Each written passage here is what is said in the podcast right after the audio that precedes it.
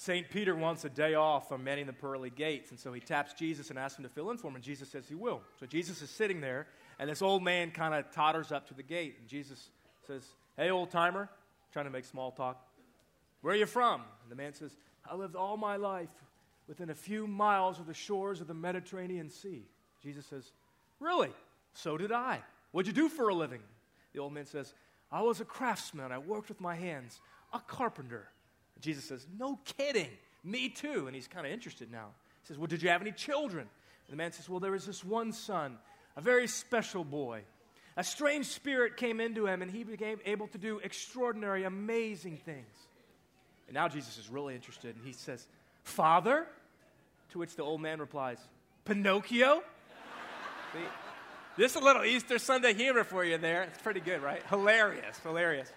You know, a lot of folks think that I can't do like topical humor, which is kind of hurts my feelings a little bit. Because, man, check this out. This is really topical. Uh, March Madness fans. Yes, Kentucky is no longer undefeated. But, but Jesus is. See? Look at that. That's called a Jesus juke where you just kind of lay it in there. It's topical and religious. See, look at what you got this morning. We're so glad you're here. My name is Andrew. I'm the pastor for the congregation that meets in the uh, building across there, Munger Place Church. I want you to know here in this tent this morning, whatever your week has been like or your life has been like, whatever you look like, whether you believe what we believe or vehemently disagree with us, in the name of Jesus Christ, the risen Lord, you are welcome in this tent this morning. Let's have a word of prayer. So, God, I pray that you take my words and speak through them. Take our thoughts, think through them, give us insight. And then, Lord, we pray that all of this would accomplish something, namely that we would be filled with love for you and to share with your hurting world. This is our prayer in the name of the Father, Son, and Holy Spirit. Amen. On September 11th, my wife's aunt and uncle were on a elk hunting trip way up in the Colorado back country. In fact, it was days away from civilization, so of course no cell phone, internet, and so on. But they didn't even have a car; they were on horseback, way up in the back country. So they didn't know about the terrorist attacks on September 11th until that Saturday, following uh, several days later. And it reminds me that there are some things in life that we know that we know. I know today is Easter, it's a great day. There are some things in life that we know we don't know. I don't know why it had to be perfect weather for the last eight days and rain on Easter, okay? God, how hard can it be? Is this one of the prayers I'd like to ask? I don't know why people still watch the ABC series The Bachelor. I don't know, okay? It's too hard for me. I'm not that smart. But the interesting category, most of the time, the interesting category most of the time are the things we don't know, we don't know. The things we don't know, we don't know. To use somebody else's phrase, the unknown unknowns. And it strikes me that in many situations in life, it's the unknown unknowns that have the real power.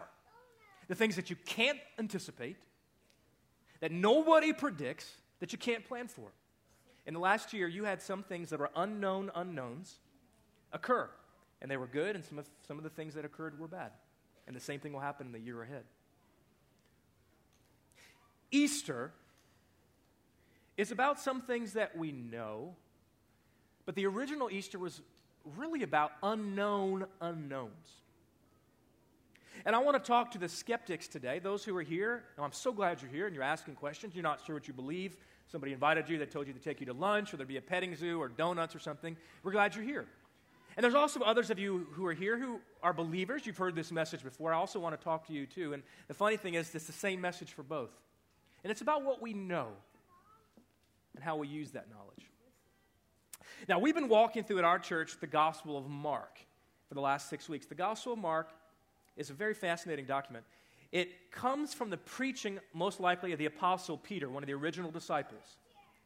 Peter, whom will be mentioned in the story I'm about to read, Peter was the earliest leader of the church, was a great preacher himself, and probably he was martyred in Rome. And before he was killed, a young man named Mark took down his preaching, the content of his service, the content of his, uh, his sermons, put it together, package it in the Gospel of Mark as we know it.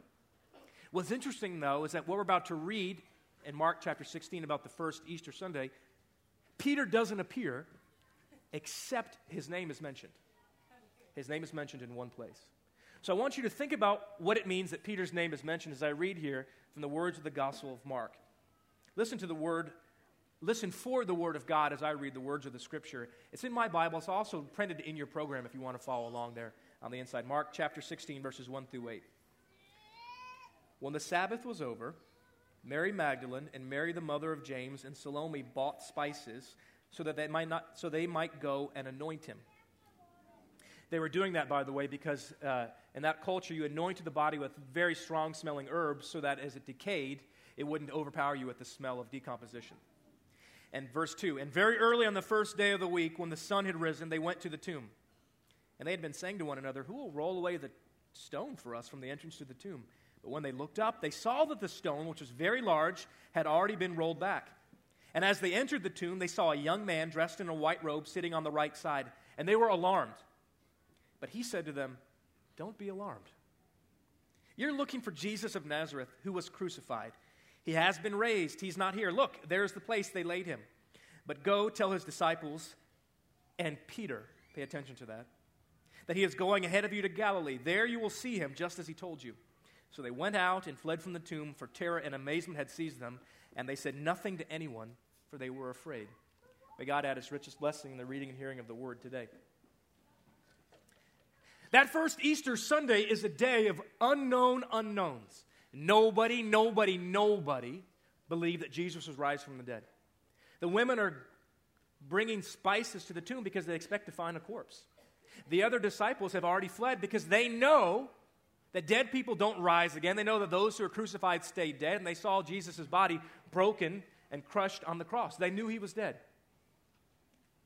In fact, Peter is so sure that Jesus is dead that he's as far away as he can get. He's hiding in some closet somewhere in Jerusalem, worried about his own life, because Peter's last actions before Easter Sunday were to deny that he even knew Jesus. He was worried about his own skin. He said, I don't even know him, and he fled. And I find it so fascinating that while Peter is cowering in fear and shame, believing that all the things he had believed about Jesus were a lie, believing that after all, it is might that makes right and rules the world, believing that the good guys never actually really win except in fairy tales, believing that all those things are true, and believing, most importantly, that he himself is a failure and a moral coward while Peter is believing those things in some closet in Jerusalem, Jesus is raised from the grave. It's an unknown, unknown. Nobody expects it. So I just imagine, imagine the power of Peter's preaching subsequently. When he recounts the message the angel gave to the women go and to the disciples and Peter, specifically mentioned Go to the disciples and Peter and tell them I've been raised from the dead, just as I said, and I'll meet them in Galilee. Imagine the, the joy in Peter's, in Peter's preaching when he mentioned that he, the one who had failed Jesus, is the one Jesus deliberately reaches out to. You know, there's a lot of things in this world we don't know. There's a lot of things we don't know. Just this past week, we heard the terrible story of those Kenyan students massacred by Al Shabaab, the Islamic militants, there in north, north, uh, northern Kenya. 147 people, I think, were killed. And after they killed indiscriminately to get into the dorm, the terrorists started shooting the Christian students and separating them from the Muslim students. It's a terrible story. I read some awful things. In one sense, a girl who was a few doors down called her parents and told them to pray really hard. And then later, the parents' phone rang again, and this time it was her daughter's killer saying that their daughter had been murdered. I don't know why that happens. I don't know.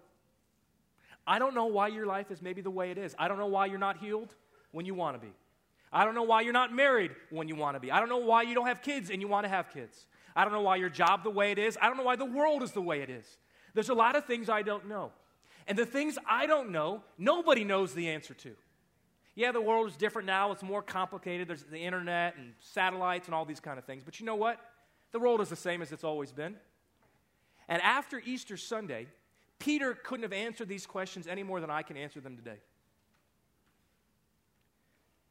But the one thing that Peter didn't expect, didn't anticipate, and didn't know he did know something about.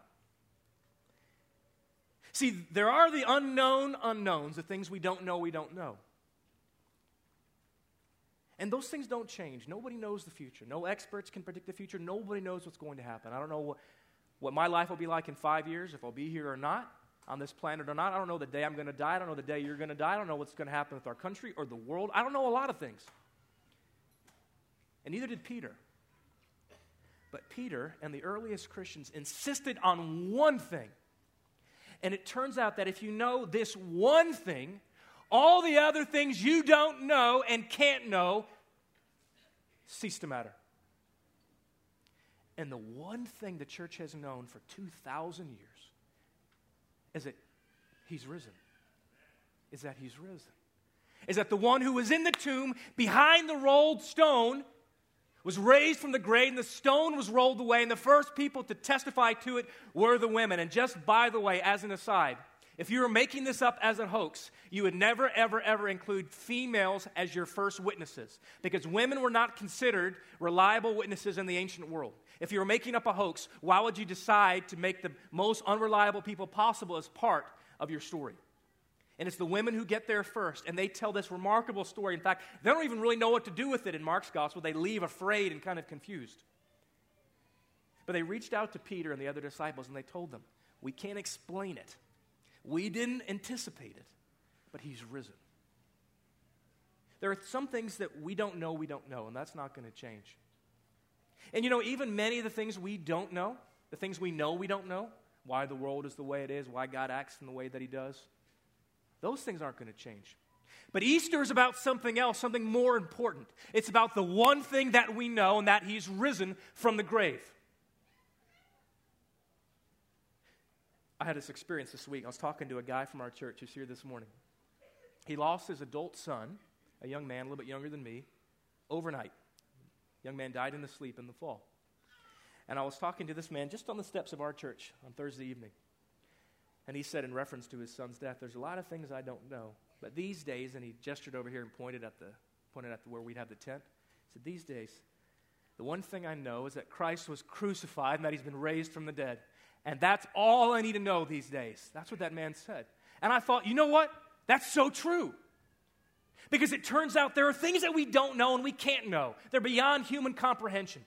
But there are some things we do know, and one thing in particular, and that is the gospel message is Christ was crucified and raised from the dead. And when you build your life around the one thing you do know, it affects all the other things you don't know. If you're here this morning as a skeptic, I frankly probably cannot answer your questions. There's a lot of parts about the Bible that are hard for me to understand. I don't. There's a lot of things about the way the world works I don't understand. There's a lot of smart people out there who ask all kinds of smart questions over my pay grade, over my head.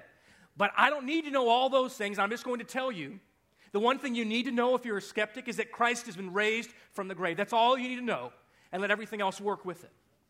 But I want to talk this morning not just to those who are not sure what they believe, I want to talk to people like me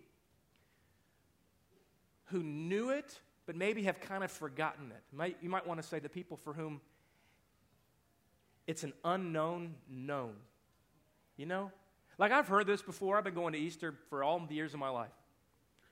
But a lot of the times, I forget the implications. This week, I was talking to my wife about something and was talking to her about something that was just kind of worrying me about our world.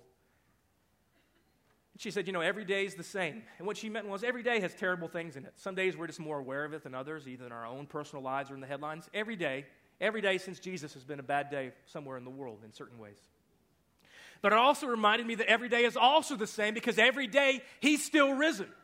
There's nothing that happens that makes the resurrection not true. You know, this morning the sun is shining, it's just above the clouds. The sun shines every single day. The sun rises every single day and has from the beginning of time until God ends it. It will always rise. We don't always see it. That's the way the resurrection works. That's how it is for me. It's like an unknown known. I know it's true, but often I forget it. About 11 months ago, I got the call from a young couple in our church. The young woman was very far along in her pregnancy, I think around seven months, something like that. And the doctor said, You've lost the child, but you still need to deliver it. That's a very, very heavy thing for a young woman to go to. And I went to the hospital with her husband, and I was there with them, and I visited with them afterwards, and we cried some and prayed. And I got to tell you, I didn't have any reason to explain that, why that happened to him. I didn't have an answer. I don't have an answer today. I don't know why God works the way He does and why He permits what He does. But I know this Christ is risen. And I was there in their hospital room and we were holding hands and praying. I said the one thing I know is that Christ is risen, which means all the bad things will ultimately become untrue. And it means all the things that Peter believed in before Jesus was crucified are even more true after the resurrection. That the bad guys don't always win, although it looks like it right now. That it's not always but hatred and enmity, but God wants to bring people together. That stories actually do have a good ending and the power of God. And if Christ has been raised from the dead, that means everything he said has been vindicated. Sometimes it's important just to remember and put your flag on the few things that you know. And I got a text this morning from the young man who lost his child a year ago, and his wife is going into labor right now, 11 months later. I couldn't believe it when I saw that. I texted back, You should name the child Resurrection. Isn't that a beautiful name? they better do it. See, nobody knows the future. We didn't know at the time that that would happen or not. I didn't know if they would have another child or not. I didn't know. Nobody did. I didn't know why it happened. I didn't know what would happen. But even at that time, I knew that Christ is risen from the grave and God is good and He's on our side. I knew that at the time. I knew that because He lives, we can face tomorrow. I knew that at the time, even though there was a lot of things I didn't know. Now, let me tell you, it doesn't always work out like that in this life. Sometimes your body isn't healed. Sometimes you don't conceive. Sometimes you don't get the job you want. Sometimes you want to be married and you're single. I don't know why that's the case, but I'm telling you this morning the one thing I know is that Christ was raised from the dead. And it turns out that that's all you actually really need to know because you build your life on that. See, Peter, that first Easter Sunday, was huddled in the corner, afraid. But the women came to him breathless with this miraculous, bizarre story about the one who had been crucified being raised from the dead. Peter was afraid of dying before that day. That's why he hid. But after that day, he was fearless. He ultimately was crucified himself, most likely, at least martyred for the faith several decades later. Because he wasn't afraid anymore. Because he realized that what God has done in Jesus, he will do for all of creation. What's happened in the resurrection is that God has taken the end of history and moved it right into the middle as a down payment, it says somewhere else in Scripture, as a proof a deposit of what God is going to do. So, whatever is wrong in your life, the power of the resurrection means God's will, one day, if not today, make it right. In fact, what's going to happen is that all the bad things become part of the good story at the end. Jesus still has his scars. Why? Because they're proof of God's greater power. The stars testify to his glory. And the same with you and for me. There's so many things I don't know. A lot of things about the Bible I don't know. A lot of skeptical questions I can't answer, and nobody can. But I'm telling you, ultimately, those things don't matter as much as the one thing that you have to know that He's been raised from the dead. I don't know so many things today. I don't know what's going to happen in the future. But I can tell you, He's been raised from the dead. I don't know about this or that or why the world is the way it is. But I'm telling you, what you can build your life on is what we do know. And the words, the uh, traditional greeting being said this morning all over the world and all different kinds of languages by people of all different skin tones and colors is this. This is what we know, and this is what we're proclaiming today. Alleluia, Christ is risen. He is risen indeed. Hallelujah. I don't know a whole host of things. I'm not that smart, but I know this, and this is what you need to know that Hallelujah, Christ is risen. He is risen indeed. Hallelujah. There's all kinds of things we don't know, but when you know the one thing that matters, that Christ has been raised from the dead, which proves God's love toward us, all the other things cease to be as important.